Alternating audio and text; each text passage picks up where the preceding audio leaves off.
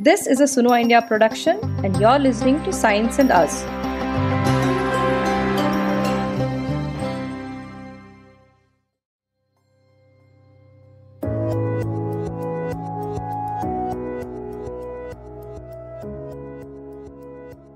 Hello, hello, I'm Menaka Rao. And I am Surya Tapa, and this is Science and Us. Menaka, what is the episode on?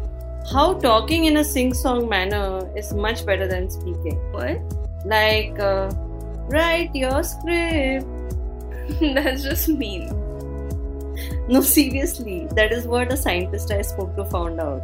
She works with autistic children and found out that speaking to them in a tune, what they call sung speech, is much better than just talking. I spoke to Dr. Nandini Chatterjee Singh, and she is a senior national program officer with UNESCO's Mahatma Gandhi Institute of Education for Peace and Sustainable Development that works towards developing programs and products that promote social and emotional learning.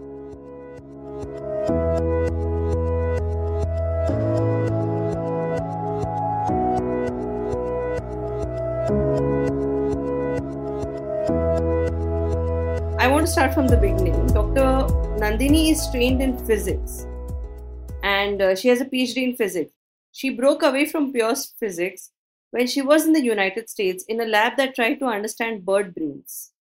And she learned some methods of neuroscience there. I was looking at bird song learning. And birds learn to sing very similar to the way how humans learn how to speak. So, bird song learning is a great model to understand human speech.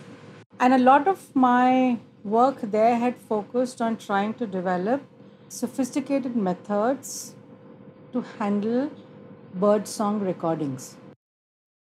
So, vocalizations, that is speech, bird song, all of them, these are essentially um, time frequency signals. Okay? And um, but these are signals that are changing in time, so they are what we call non stationary or dynamic signals. And one of the things that I was doing at my at the lab in Berkeley was uh, there were people who were recording from neurons directly in birds when certain stimuli were played.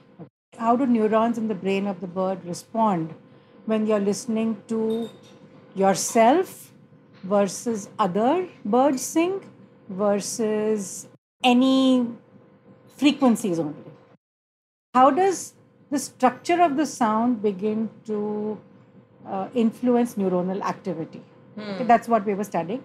And I was doing more of the analysis in terms of trying to understand what structures of the sound. So we would call it spectrotemporal features of the sound.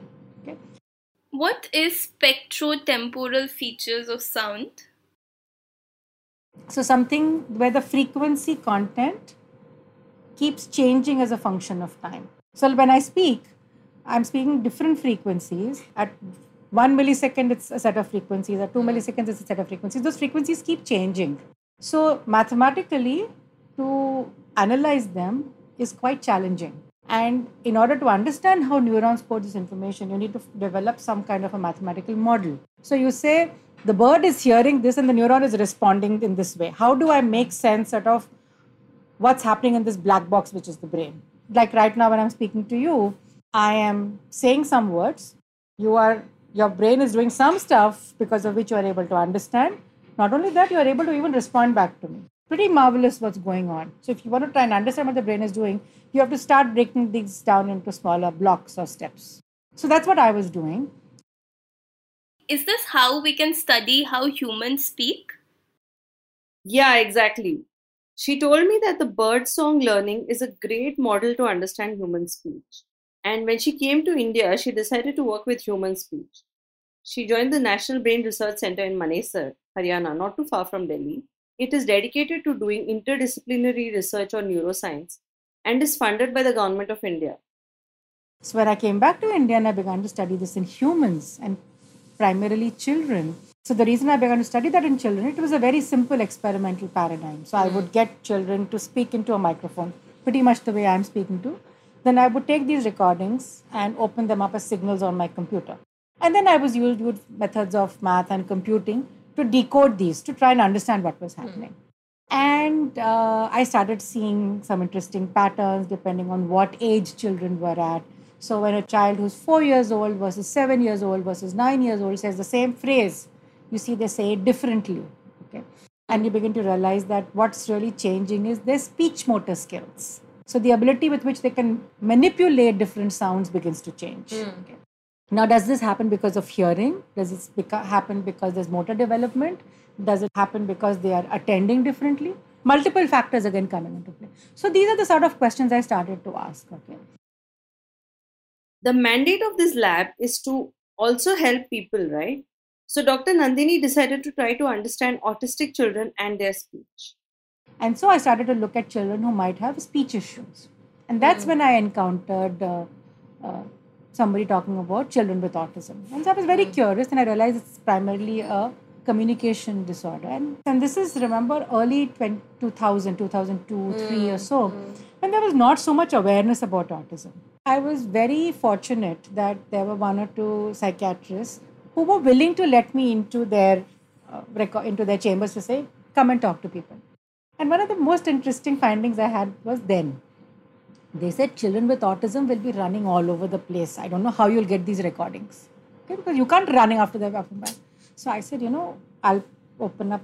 I, I, I of course went with a very idealistic idea that I'll open up this computer. It's linked to the computer, and I'll put a microphone. And also, everybody laughed at me. But no way. And here is what was shocking. The moment the kid with autism saw the computer and they saw things happening on the computer, they were happy to sit down. So something about machines attracted them. And I, in a matter of couple of weeks, I managed to record from so many kids. And doctors were amazed. They said, We have never managed to get this kid to sit here. But the moment you put in this computer, the kid comes to sit there. Sit there. Normally, we are saying the child doesn't want to make eye contact. The computer is not ask is not a social stimulus, no. But a human being is a social stimulus. So the child file con- computer stays same. It just doesn't keep changing. And that's when I began to realize that kids with autism get anxious because of social stimuli. Okay Because it's unpredictable. and and they keep changing so much because they're dynamic okay they like something which is predictable and when i record analyzed those recordings i found that there were 7 year old kids 10 year old kids who were still talking in a sing song like manner hmm. as a cup cut the cake. Normally a, 7 year old child or a 9 year old child would not speak like that. Hmm. And so I was very curious as to why they were speaking like that. Hmm. And then I found this pattern in a couple of kids. Okay. And one of the things you notice when you do this uh, acoustic analysis of these is that these signals have a varying, uh, you know, the frequency or the pitch goes from high to low. It's a lot like what you see in music. Okay, it, it sort of begins begins to follow the structure of maybe a melody. Okay, and they seem to respond to that. Something about that they liked. So that's not how you and I are talking, right? No, that but that's the way we talk to small babies. But if you also pause and think, when you talk to very young babies who are not yet developed language, hmm. you tend to say, "Aap kaise ho? Hmm. Aap khana khaoge?" Hmm. You know, we slow down. So these are what we call speech registers, and it's as if we know with whom how to modulate our speech. Okay. So you meet somebody new who's from a different country, you will slow down. When you hmm. speak to a young child, you somehow know that this child might not understand at this rate at which I speak, so let me slow it down. Hmm. And then you do that with the baby. Okay. So kids with autism seem to have caught up, caught some of those features, some of those contours. Hmm. And so one hypothesis that began to emerge was that regular speech or normal speech, probably the content frequency content is changing too rapidly hmm. for them to be able to attend to hmm. or grasp. And so they are probably still stuck at those contours that they were able to pick up at a younger age, one.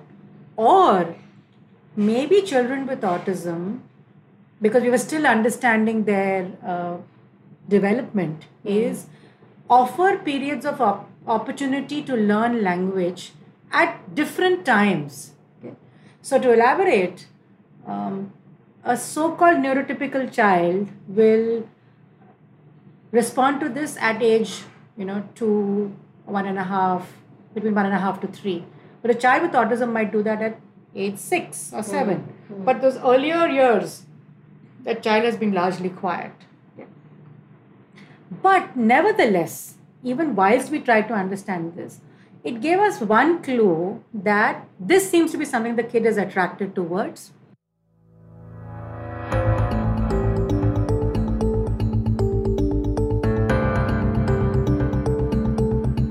Dr. Nandini said that most of these children's parents told them that they absolutely loved some piece of music. It could be a jingle or a rhyme. Lots of parents would say, you know, my kid loves Radio Mirchi, my kid loves this ad or whatever. Everybody, almost every child that came had some musical piece that he liked. Correct. Okay, he or she liked. I spoke to Meera Balachandar, a parent of an autistic man, Krishna Kumar. Meera auntie is my closest friend Vidya's mother.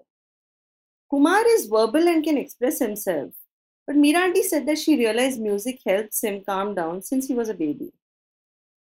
The first incident was when he was hardly a month old. He was crying very, you know, he was in distress. And I, I didn't know what to do. And uh, my aunt uh, just uh, took him and she put him on her lap and she sang a bhajan and he just instantly he stopped crying. That was the very first uh, instance of my knowing that uh, music could do something to him. It's not simply that music does something to them. It's also how it is presented by whom, in what mood. It depends on the child's mood also and also on how the person giving the music uh, does it. There are so many things involved in. Basically, it is uh, very much his, as uh, Nandini said, it is his in his DNA, and um, that also has been his therapy, has been his uh, strength, and when he broke down, he went through psychosis and depression. Uh, music uh, stayed with him. He still learned, he could learn at that time and could remember. He could enjoy music even when uh, mentally he was all broken down. That has been the power of music uh, for Kumar.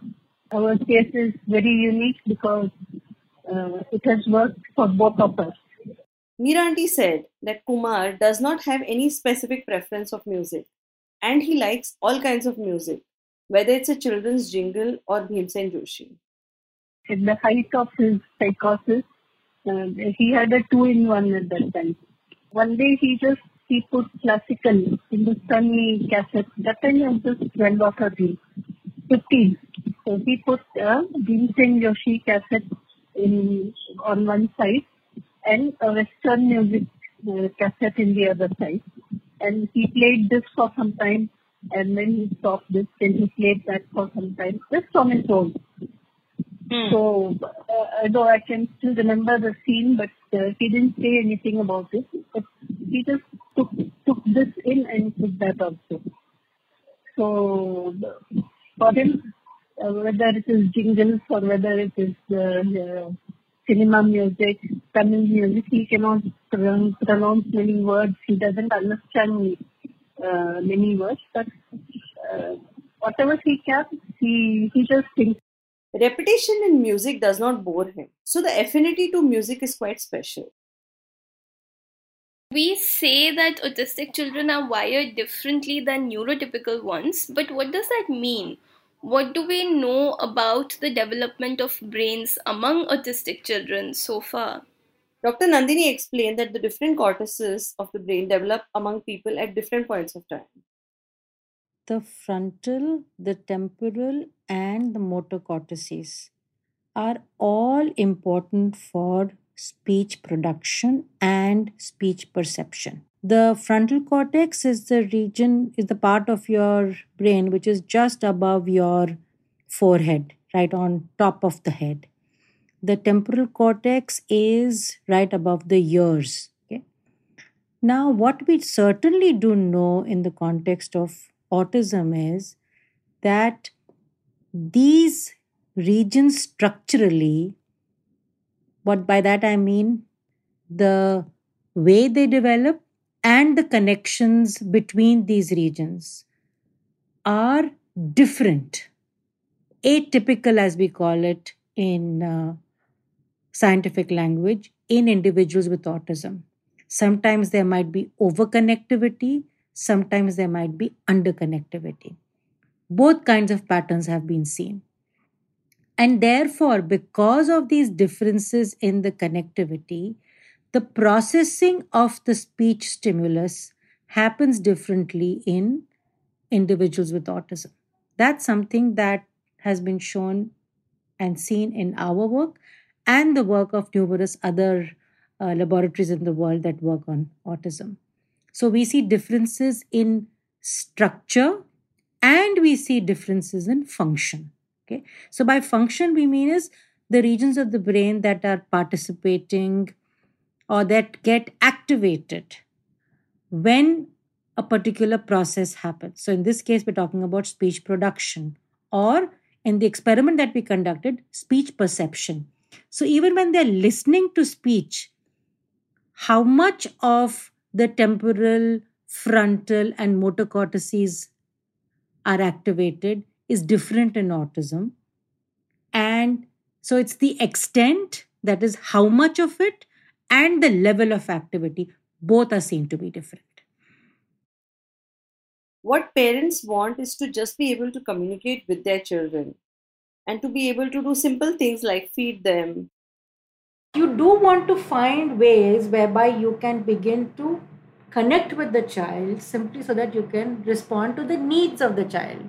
When are you hungry? When do you want to go to the toilet? When do you want to talk? When do you want to sleep but if the child doesn't even respond to what you're saying mm. it can be very frustrating for the parent and the child mm. and the child will get angry like you were saying earlier because you you can't understand my communication sounds difficult Yes, Dr. Nandini told these parents to just try what is called sung speech. How about you start singing to children and say, hmm. instead of saying, चलो खाना खाने बैठते हैं hmm. या पानी पीते हैं जैसे खाना खाने आओ Hmm. so the child child who might be playing on the floor will say oh she's saying something to me. First is just realizing that you are attend, saying this to me. That's the first connection you want. Then you want to say what are you saying to me? And then mm. thirdly am i supposed to respond to this? Mm. so at least the you are able to get the attention of the child. Mm. so we, this is just the first message we sent out to the parents who had worked with us that try this with children. Okay and many of them started reporting back. This was all done very anecdotally so we've not done it so systematically. Correct. but we found many of them came back saying it's helping us connect with our children. Hmm. They are responding. So we knew that was some step in the forward direction.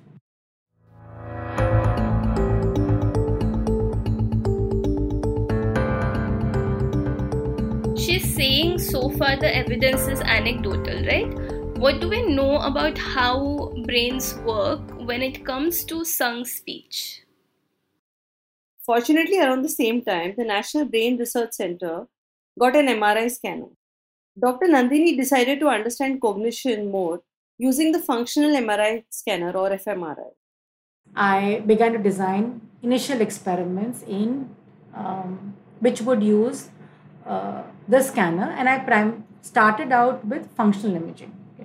Okay. Once we got a handle on using functional imaging, I around the same time I had a student join me who had a cousin with autism. Mm. And she came with a passion to study autism. She mm. said, I am determined to try and understand what's different with my cousin brother. Okay. And, uh, and he was a child with Asperger's. Dr. Nandini's team designed a simple experiment where they just measured brain activity when children heard spoken speech and sung speech. No task was involved in this. My god, how did they manage to do MRI with kids? It's so scary. Yeah, she she mentions that it required a lot of patience. When I think about this now, it was quite remarkable what all we managed to do, you know.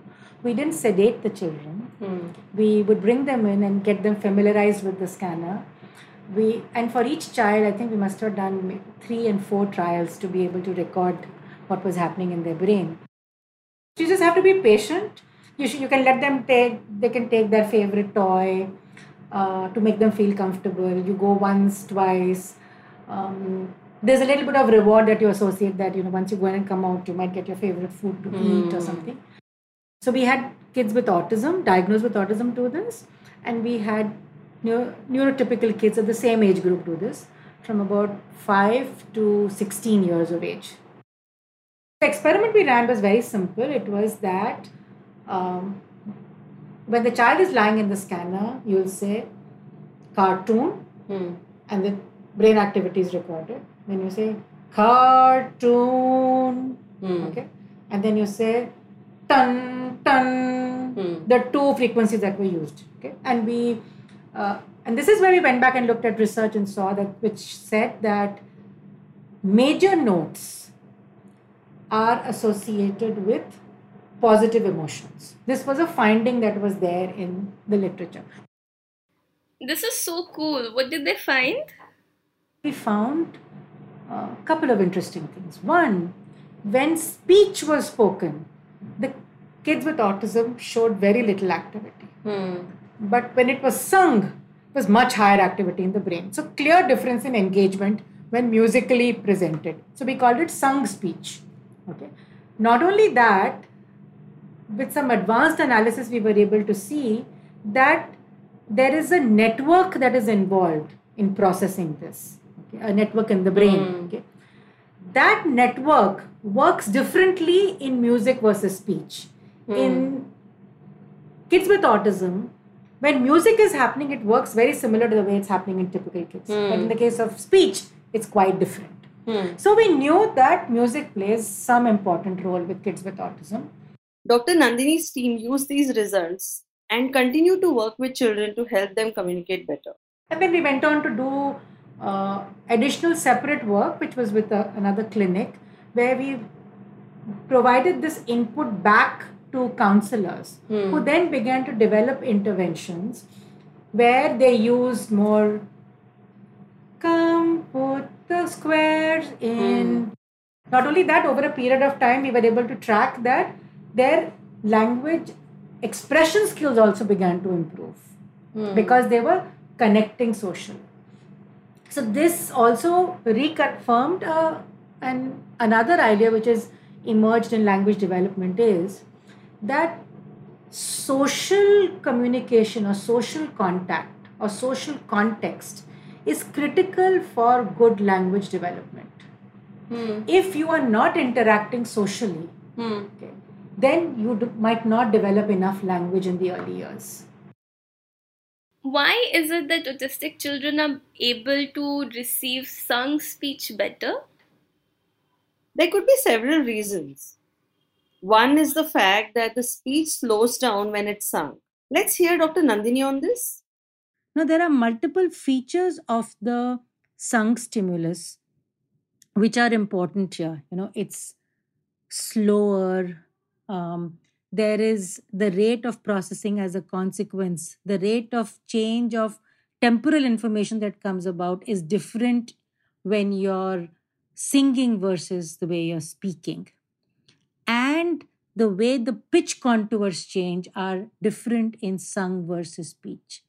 We feel all of these are different and structurally and functionally in children with autism, and therefore we find that uh, sung speech is processed more efficiently in kids with autism, and this is across the board as compared to spoken speech. Dr. Nandini also explained the mechanism of brain when sung speech is processed. But what is interesting is when you use sung speech, okay, so the kind that I had talked about earlier, where you say khana khane aao versus khana khane aao. Now, in the sung speech aspect of it, we see that there seems to be a additional or a different mechanism at work in children with autism. So there's another region of the brain called the cerebellum, okay, uh, which is right below at the below your neck at the back of it, and there um, in the cerebellum, we know that fine motor control is processed. Also important in uh, speech perception and speech production. So, what some of our research found was that there was a connectivity that was seen between the cerebellum and the frontal cortex in individuals with autism during sung speech. And we think that might be a compensatory mechanism that is at play during sung speech, but not during spoken speech. What's additionally interesting is the right hemisphere plays an important role in music. The left hemisphere plays an important role in language. And here I want to emphasize both hemispheres are important for both speech and language. Okay? But we do know that they share some common networks. And the fact that the right plays a more dominant role in music and the left plays a more dominant role in speech. And one of the hypotheses that is often talked about is, is that the right hemisphere has also the ability to provide compensation the right hemisphere often comes to the rescue of processes which might not be processed uh, correctly or in typical ways by the left hemisphere. It provides that support the right hemisphere. And we think in this case too, the right hemisphere provides uh, mechanisms that can be used in individuals with autism to be able to process sung speech better than spoken speech. Surya, you want to read from the study? Yes. Our findings of increased left frontal, left cerebellar connectivity during sung word perception in autism spectrum disorders may also suggest a possible rewiring at the level of the cortex, where left hemisphere language regions might still be able to perform song processing functions compensating for speech and may be reflected in the left lateralization of cerebellar cortical connectivity. They further say the potential of using sung speech can be used not just for autism spectrum disorders, but also with other impairments related to frontotemporal connectivity. I like that this is teaching neurotypical people how to modify their communication for autistic people instead of the other way around, which is what usually happens. And who doesn't like a bit of music? Yes, Dr. Nandini explained that music is now the new frontier of understanding the brain. I want to end this episode with a fresh composition by Kumar and Meera And this was for Mother's Day and it's a Sanskrit.